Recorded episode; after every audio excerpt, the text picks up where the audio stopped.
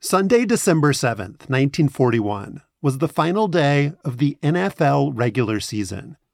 At 2 p.m. Eastern, fans of the first place New York Giants tuned their radios to WOR. It's a long one down to around the three yard line. Ward Cuff takes it, cutting up to his left. The game was still scoreless 26 minutes after the opening kickoff. Then, suddenly, a newscaster broke into the play by play. Bruiser Kinard made the tackle. We interrupt this broadcast and bring you this important bulletin from the United Press. Flash, Washington. The White House announces Japanese attack on Pearl Harbor. That was the first known radio bulletin about the military strike on Hawaii.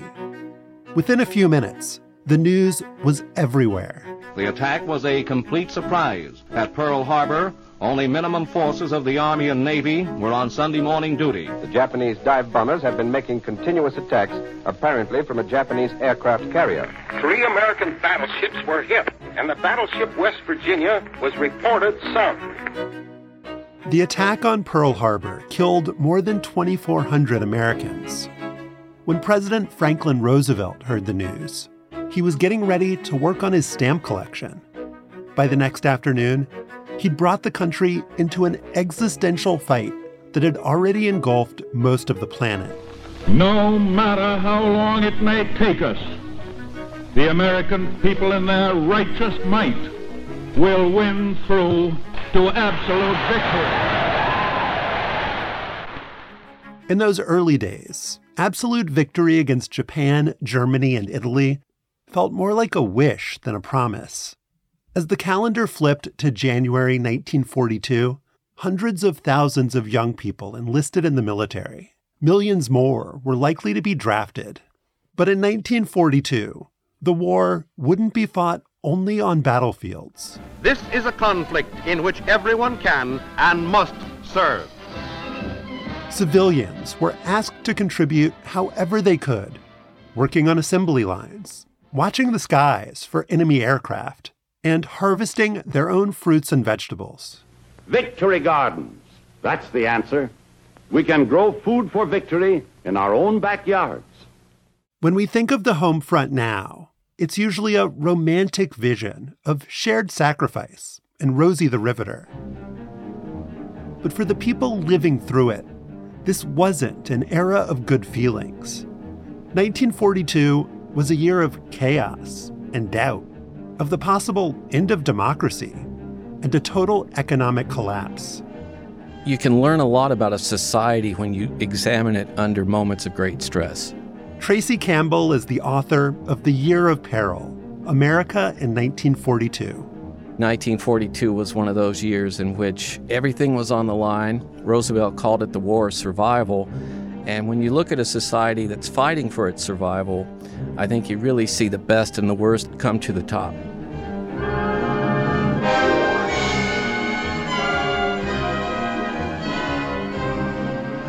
You're listening to One Year, a series about the people and struggles that changed America, one year at a time. I'm Josh Levin.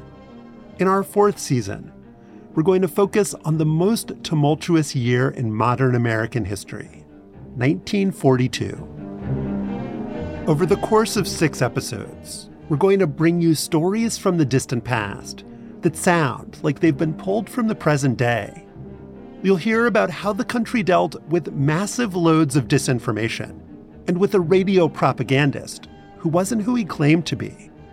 We'll tell you about one of the most consequential labor uprisings of the 20th century, one that changed music forever.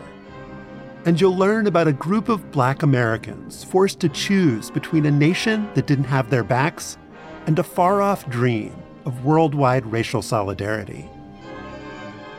But first, the biggest danger facing America in 1942 didn't come from Japan or Germany. It emerged from inside the United States. The catastrophic threat of inflation. With our entrance into this war, the possibility is staggering as to what could happen. This might be a bigger disaster than what we saw at Pearl Harbor. Runaway inflation could mean bread lines, civil unrest, and the triumph of Adolf Hitler. And one man was in charge of making sure that didn't happen Ladies and gentlemen, Mr. Leon Henderson, Administrator of the Office of Price Administration. Thank you, Mr. Announcer, and good evening. Today, few people remember who Leon Henderson was. But in 1942, he basically ruled the United States.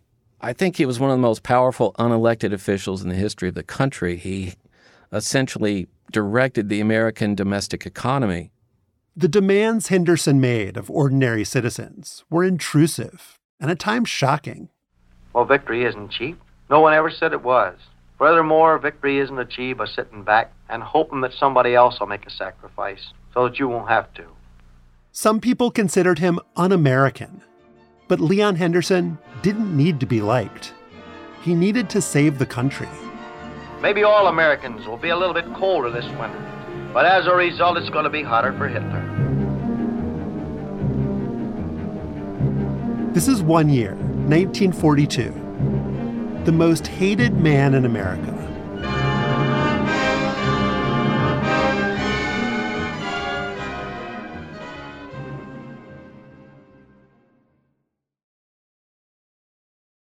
Support for this podcast and the following message come from Corient. Corient provides wealth management services centered around you. They focus on exceeding your expectations and simplifying your life. Corient has been helping high achievers just like you enjoy their lives more fully, preserve their wealth, and provide for the people, causes, and communities they care about. As one of the largest integrated fee only registered investment advisors in the U.S., Corient has deeply experienced teams in 23 strategic locations. Corient has extensive knowledge spanning the full spectrum of planning, investing, lending, and money management disciplines. Leverage Corient's exclusive network of experts to craft custom solutions designed to help you reach your financial goals, no matter how complex they may be. Real wealth requires real solutions. For more information, connect with a wealth advisor today at corient.com. That's C O R I E N T.com. Corient.com. At Grand Canyon University, we believe in equal opportunity, and the American dream starts with purpose. Whether your pursuit involves a bachelor's, master's, or doctoral degree, GCU's learning environments are designed for supportive networking and collaboration. With over 330 academic programs, GCU provides a path to help you fulfill your dreams. The pursuit to serve others is yours. Find your purpose at GCU. Private, Christian, affordable. Visit gcu.edu. When a bureaucrat gets called combative, it's usually a figure of speech. But Leon Henderson would just literally punch people. On a single trip to New York, he got into four separate fistfights with a football fan, a truck driver, and two different cabbies. Sometimes he seemed to go out of his way to antagonize people. He could often create more enemies than friends. Historian Tracy Campbell says that Henderson was profane, complained about a bad back, and often spit out of windows. Growing up in the early 1900s, he loved to play baseball, but his greatest passion was arguing with the umpires. Henderson may have been a troublemaker, but he wasn't a fool. He worked his way through college, earning an economics degree from Swarthmore. After a stint as a professor, he joined the federal government in 1934. That was a year after Franklin Roosevelt got to the White House. And so Henderson was there when FDR rolled out his New Deal social programs. So he's at the right place at the right time. He has Roosevelt's confidence. He just kept rising up the bureaucratic ladder. In April 1941, Roosevelt gave Henderson a very big job. He became the director of the Office of Price Administration, better known as America's price czar. As the U.S. prepared for the possibility of war, it was on him to keep the cost of living under control. Eight months into the job, Japan attacked Pearl Harbor. December 7th, 1941, a date which will live in infamy. That address to Congress launched America into World War II. It's one of the most famous speeches in American history. But Tracy Campbell says we should really remember the one that came after. It's the next month, January of 1942, when he goes back to Congress, that is, to me, the blockbuster speech, maybe the 20th century, in which he outlines the spending plan. Our task is hard.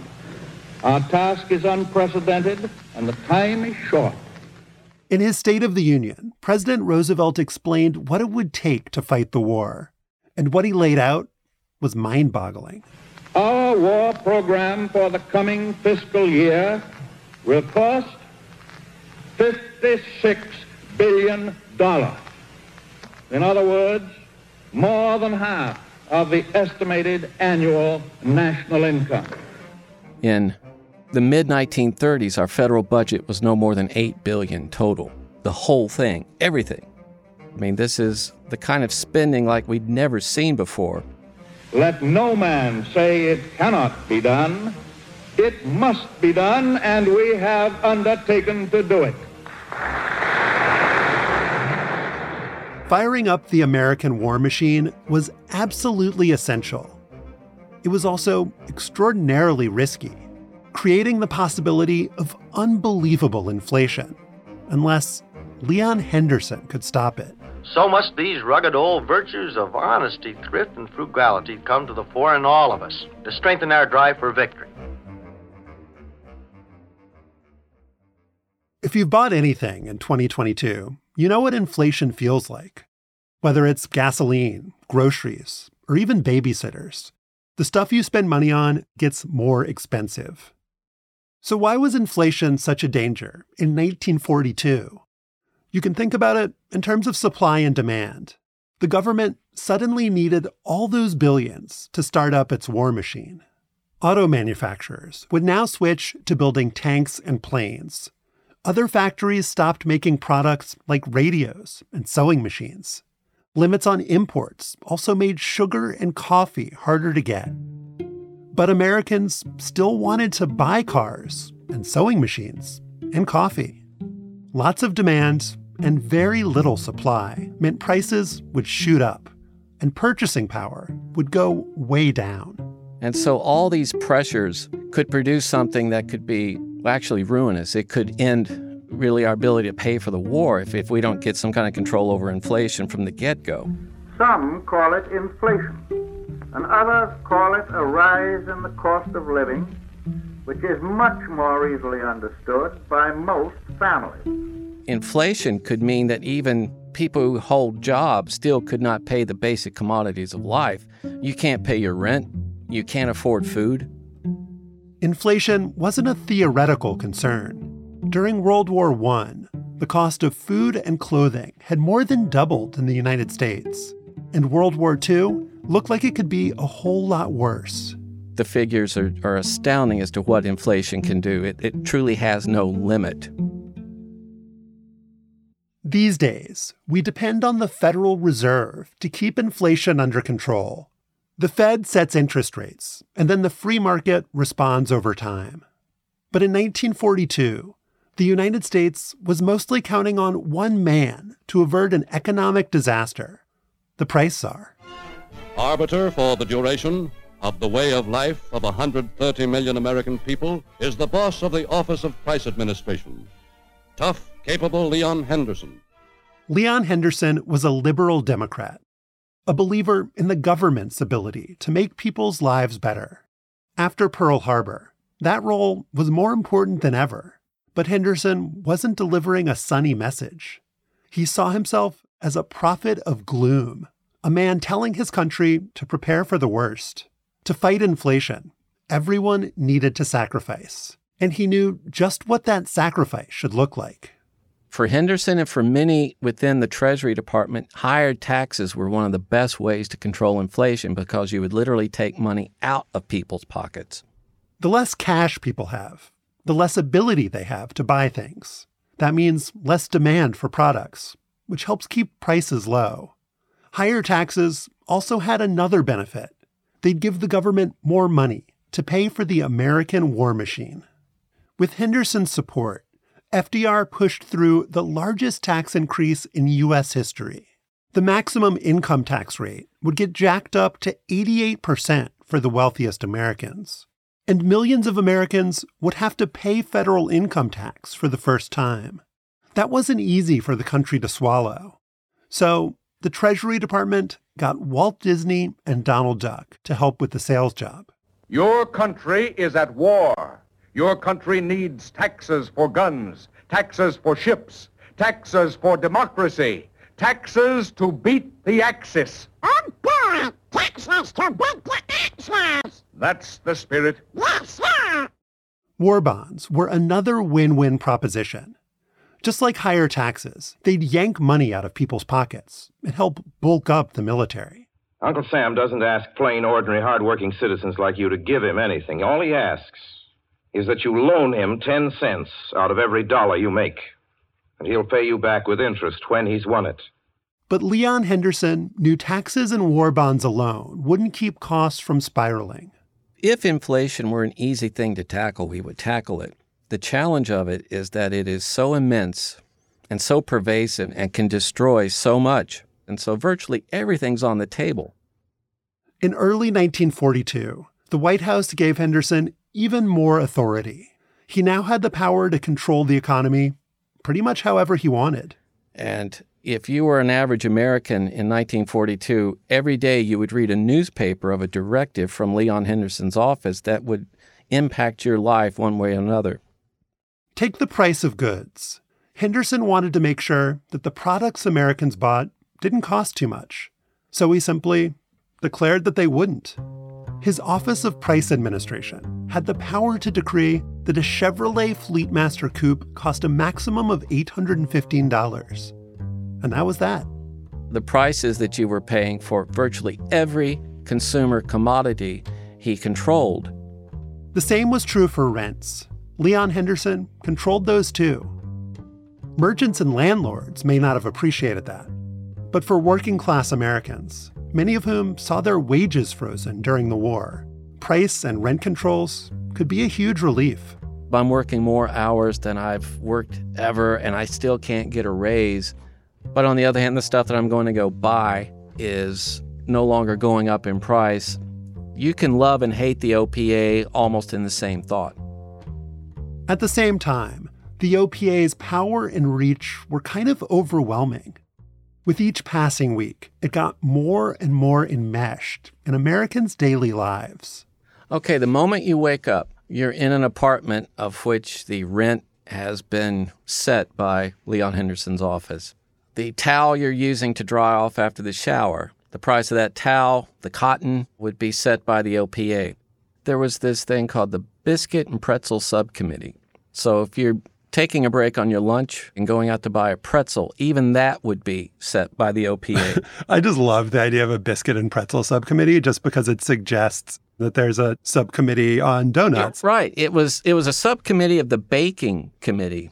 It's the kind of bureaucracy that drives so many people crazy, but that's what was necessary to determine the price of virtually every commodity purchase. Leon Henderson was the public face of that vast pretzel pricing bureaucracy.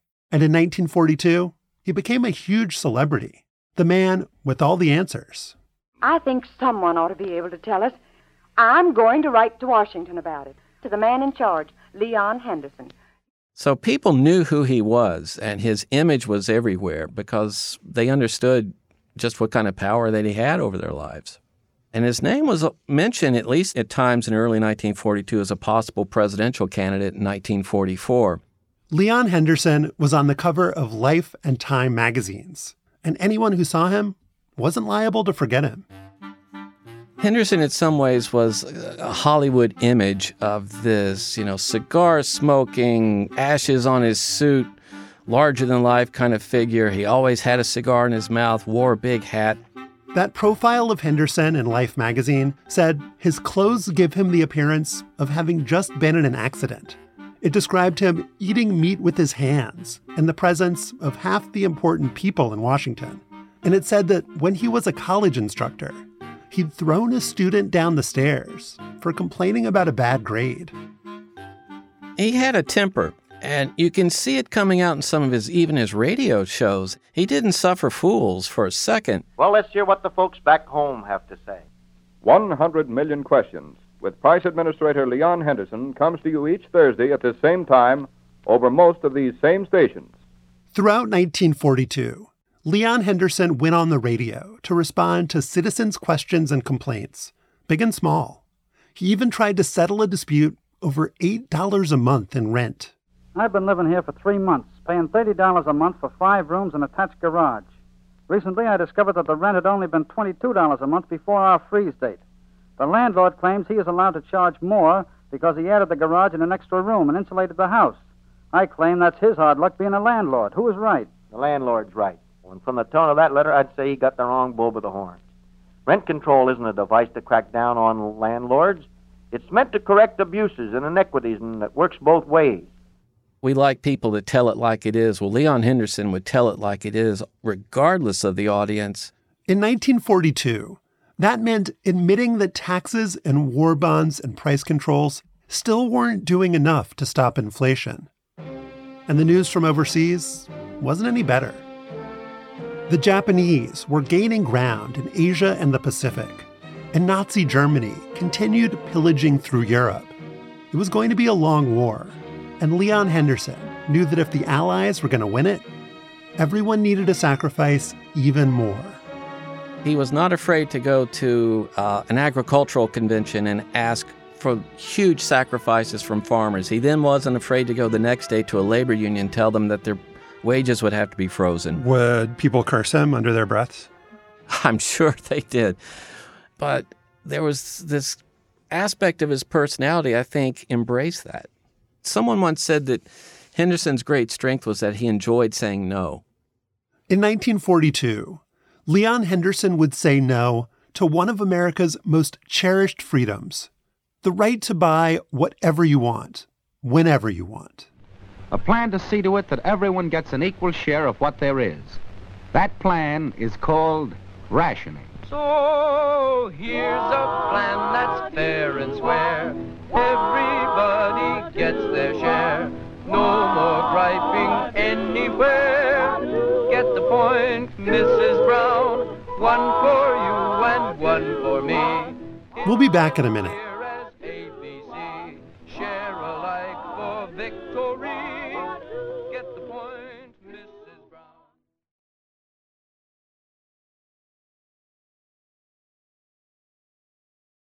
To win the war, the United States needed an enormous arsenal planes, tanks, gas masks, combat boots.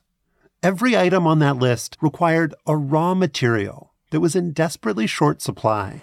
Well, Charlie, this is one of the last rubber tracks we'll get. If we don't get rubber, we'll have to stop making good tanks. So, a world without rubber is a very immobile world in 1942. That's Sarah Frohardt-Lane. She's a history professor at Ripon College. If you're going to transport militaries and you're going to transport supplies, you have to have rubber. And you need to get rubber from a tree. You need to get rubber from a tree, the natural rubber, yes. So when Japan attacked Pearl Harbor, Japan also seized control of territories in Southeast Asia that had at least 90% of the rubber supplies that the United States was counting on. That caused a big snarl in the global rubber supply chain. Leon Henderson declared that not a pound of rubber can be spared for other than war purposes. This was the beginning of the OPA's rationing program strict limits on what Americans could buy and when they could buy it. That's what a rationing plan is for, Mrs. Brown, Mrs. Jones. In 1942, there would be no new mattresses, pencil erasers, or elastic girdles, and old scraps were suddenly a valuable commodity. I want to talk to you about rubber, about rubber and the war. Franklin Roosevelt has a radio appeal asking people to get every single bit of rubber out of their attics, out of their garages, anywhere they can possibly find rubber. We want it in every form old tires, old rubber raincoats, old garden hose, rubber shoes, bathing caps, gloves. If you think it's rubber, take it to your nearest filling station. Rubber bands are donated, which I think is a great symbol of like, this is not actually solving the problem, right? The one thing that could potentially solve the problem was using fewer tires. That would mean changing how Americans drove. And that would be a very hard sell. The Office of Price Administration says civilians are not allowed to own more than five automobile tires. They have to sell back any other ones to the government. Then there's an effort to get people to drive more slowly so that they're conserving rubber that way. The speed limit becomes 35 miles per hour nationally. So, did these rules that you just laid out, did they work in any appreciable way? No. Americans kept driving. Regardless of the rules, the nation's cars just continued rolling. That meant rubber tires were getting used up and replaced at an unsustainable rate. Leon Henderson believed the Allies would be totally out of rubber by 1943, so the Office of Price Administration took a more drastic step. If people wouldn't stop driving on their own, the U.S. government would restrict their fuel supply.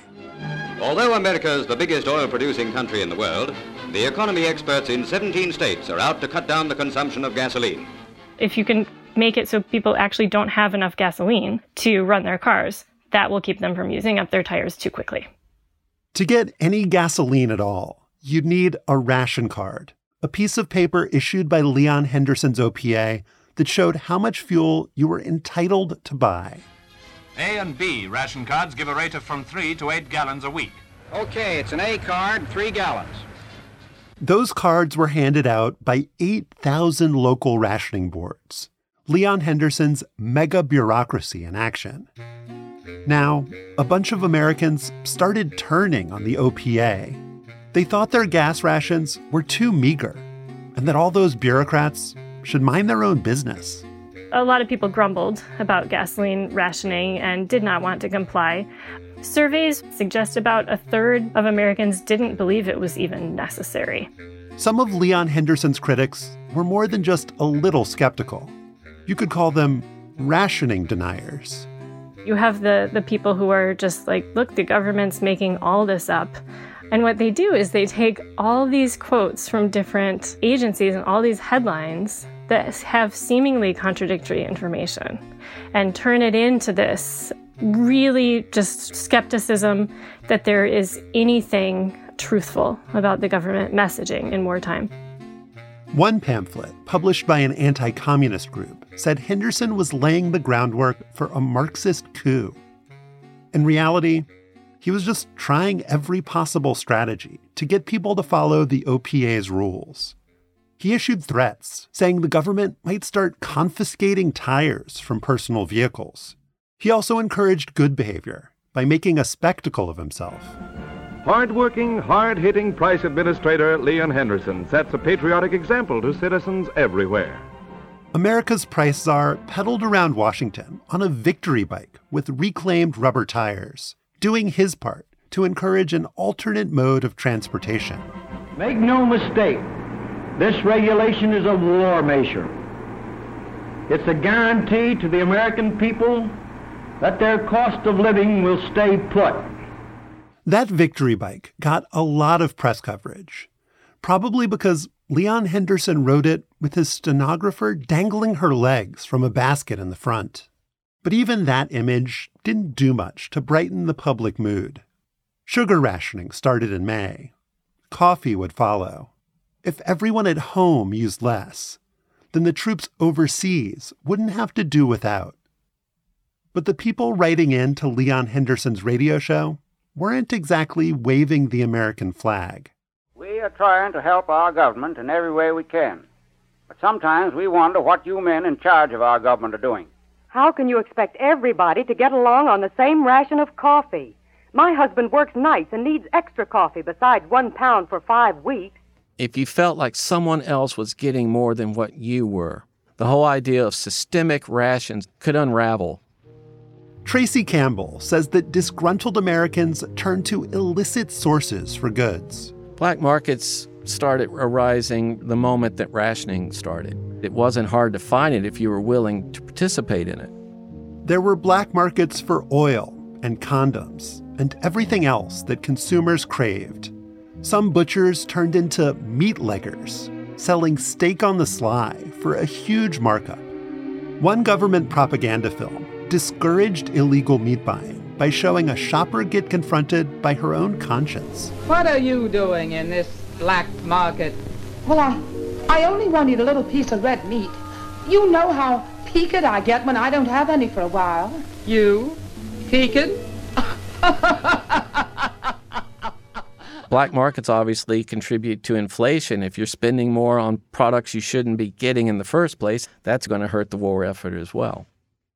On his radio show, Leon Henderson could be sharp with almost anyone, but he saved his strongest words for Americans who dipped into the black market. I don't suppose she realized, that woman, and anybody that bought those black market coupons. They might just as well have stolen oil from a tanker on its way to our soldiers in North Africa, because that's in effect precisely what they did do. As the year went on, nobody's heads got any cooler. Leon Henderson and his fellow Americans were heading for a final showdown. Let's take a quick break.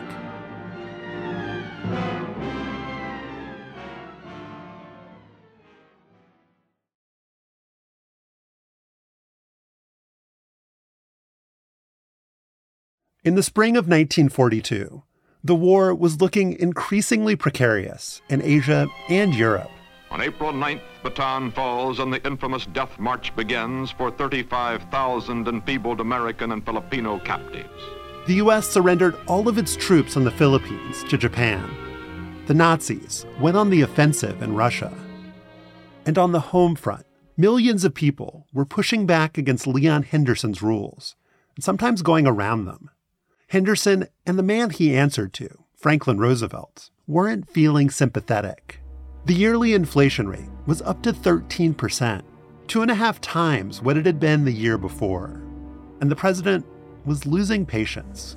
Ask the women and children whom Hitler is starving whether the rationing of tires and gasoline and sugar is too great a sacrifice. Leon Henderson was not about to back down. Instead, he dreamed up even more radical ideas to stop inflation, like capping individual incomes at $50,000. The tension would really bubble to the surface in the summer and the fall of 1942 that this had gone way too far and that it was setting too much of a permanent precedent. One member of Congress said, America must destroy the OPA or the OPA will destroy America at the end of it. The income ceiling never happened, but Leon Henderson did do something radical. In May, he required every large retail store in America to post a maximum price for pretty much every item. Newsweek magazine called it totalitarian. The next month, Henderson asked Congress to pay for 100,000 Office of Price Administration agents, the staff he needed to make sure Americans were following his rules. Congress refused, and Henderson sulked. He said, I predicted when I took this job that I would soon become the most unpopular man in America, and I seemed to be making progress. Some of that unpopularity was of his own making. Around the time he talked about confiscating Americans' tires, he took a vacation to Miami, where he was photographed around town with money to burn. At a time in which we're asking Americans to ration goods and to watch every dime they've got, the image of the OPA director with a wad of cash at a roulette wheel didn't go over well. But again, Henderson didn't care. Henderson's Office of Price Administration, with its pretzel subcommittees, was increasingly seen as big government run amok. Federal contractors complained that they had to fill out more than 50 questionnaires per month. One of the OPA's own lawyers was dismayed too, a young man named Richard Nixon. He said his close up view of all those mountains of paperwork helped transform him from a liberal to a conservative. By the fall of 1942, Leon Henderson didn't have many supporters left. Consumers hated his exasperating rules. Corporations hated his crushing price controls. Congress hated his arrogance. And everyone hated that all these sacrifices the OPA was demanding didn't seem to be having any tangible effect on the fight overseas. When the Democrats got trounced in the November midterms, that was it.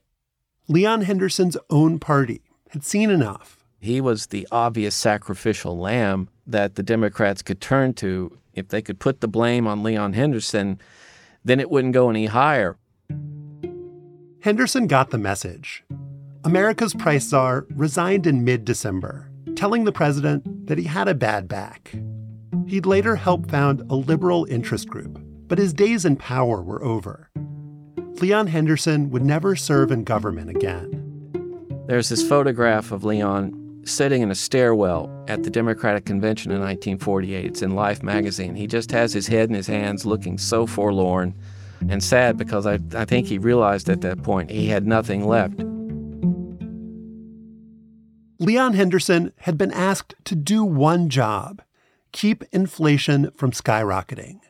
It was a thankless task and an almost impossible one. But something surprising had started to happen in the middle of 1942. Inflation headed in the right direction.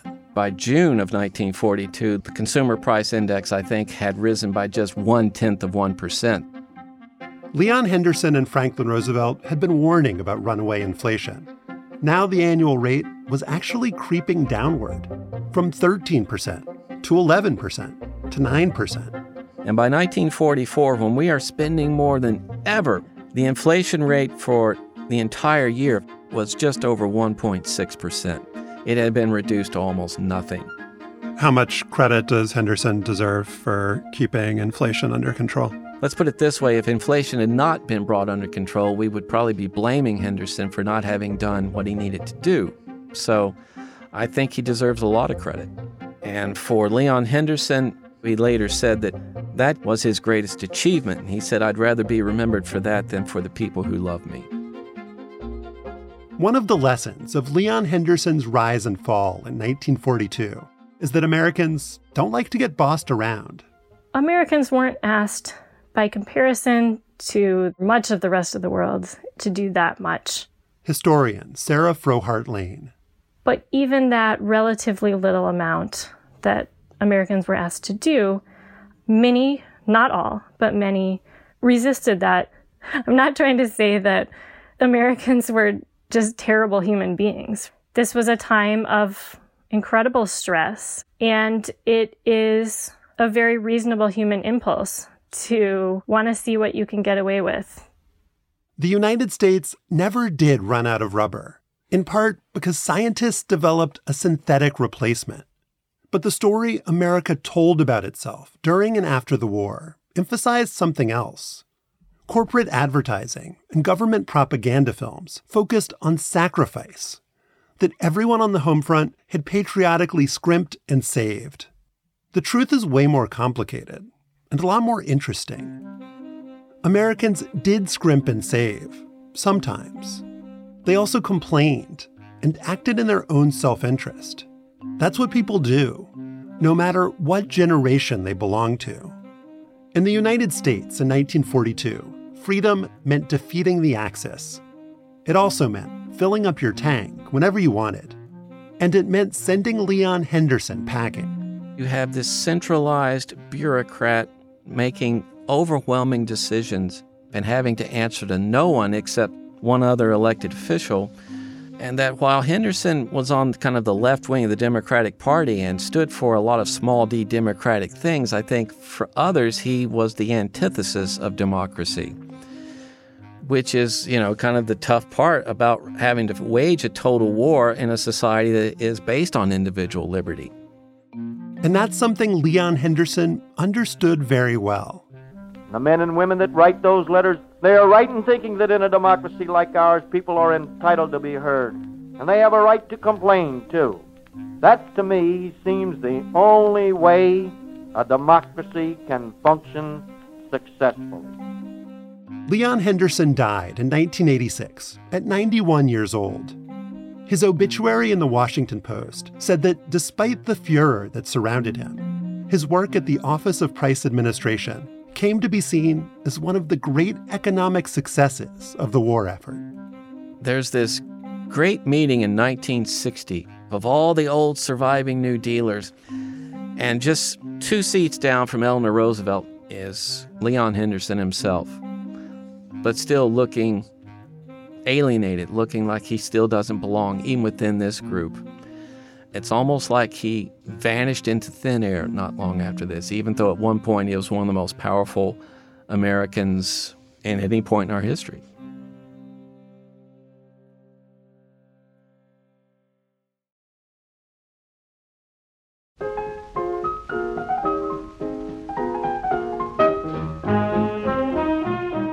If you're a fan of the show, I'd love for you to sign up for Slate Plus. The support of Slate Plus members is crucial to our work. And this week, we've got a special announcement. For a limited time, you can get six months of Slate Plus for just $29. That's 50% off. As a member, you can listen to one year and all our other shows without any ads. You can also get unlimited reading on the Slate site and member exclusive episodes from One Year, Slow Burn, Amicus, and more. Slate's podcasts cover elections and historic court decisions. They also discuss what makes a song a smash and decode cultural mysteries. If we become a part of your listening routine, we ask that you support our work by joining Slate Plus. Sign up for Slate Plus now at slate.com slash one year plus to access all of Slate's content and support our work. Again, that's just $29 for six months through October 28th. So sign up now at slate.com slash one year plus.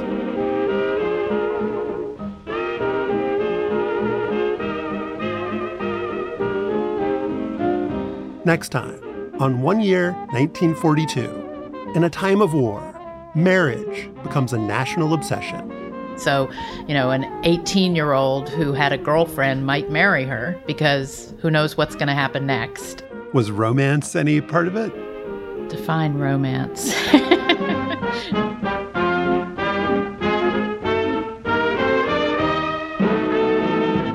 One Year is written by me, Josh Levin. Our senior producer is Evan Chung. This episode was produced by Sam Kim, Sophie Summergrad, Evan Chung, and me. It was edited by Evan Chung and Derek John, Slate's senior supervising producer of narrative podcasts. Our senior technical director is Merritt Jacob. Holly Allen created the artwork for this season. Tracy Campbell's book is The Year of Peril America in 1942.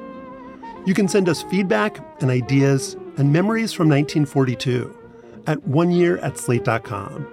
And you can call us on the One Year hotline at 203 343 0777. We'd love to hear from you. Special thanks to Bill Steigerwald, Leslie Sabilik, Sol Worthen, Joel Anderson, Christina Cauterucci, Rebecca Onion, Madeline Ducharme, Jordan Weissmann, Jesse Shapiro, Bill Carey, Katie Rayford, Ben Richmond, Caitlin Schneider, Cleo Levin, Seth Brown, Rachel Strom, and Alicia Montgomery, Slate's VP of Audio. Thanks for listening. We'll be back next week with more from 1942. For the ones who work hard to ensure their crew can always go the extra mile, and the ones who get in early so everyone can go home on time, there's Grainger, offering professional grade supplies backed by product experts so you can quickly and easily find what you need.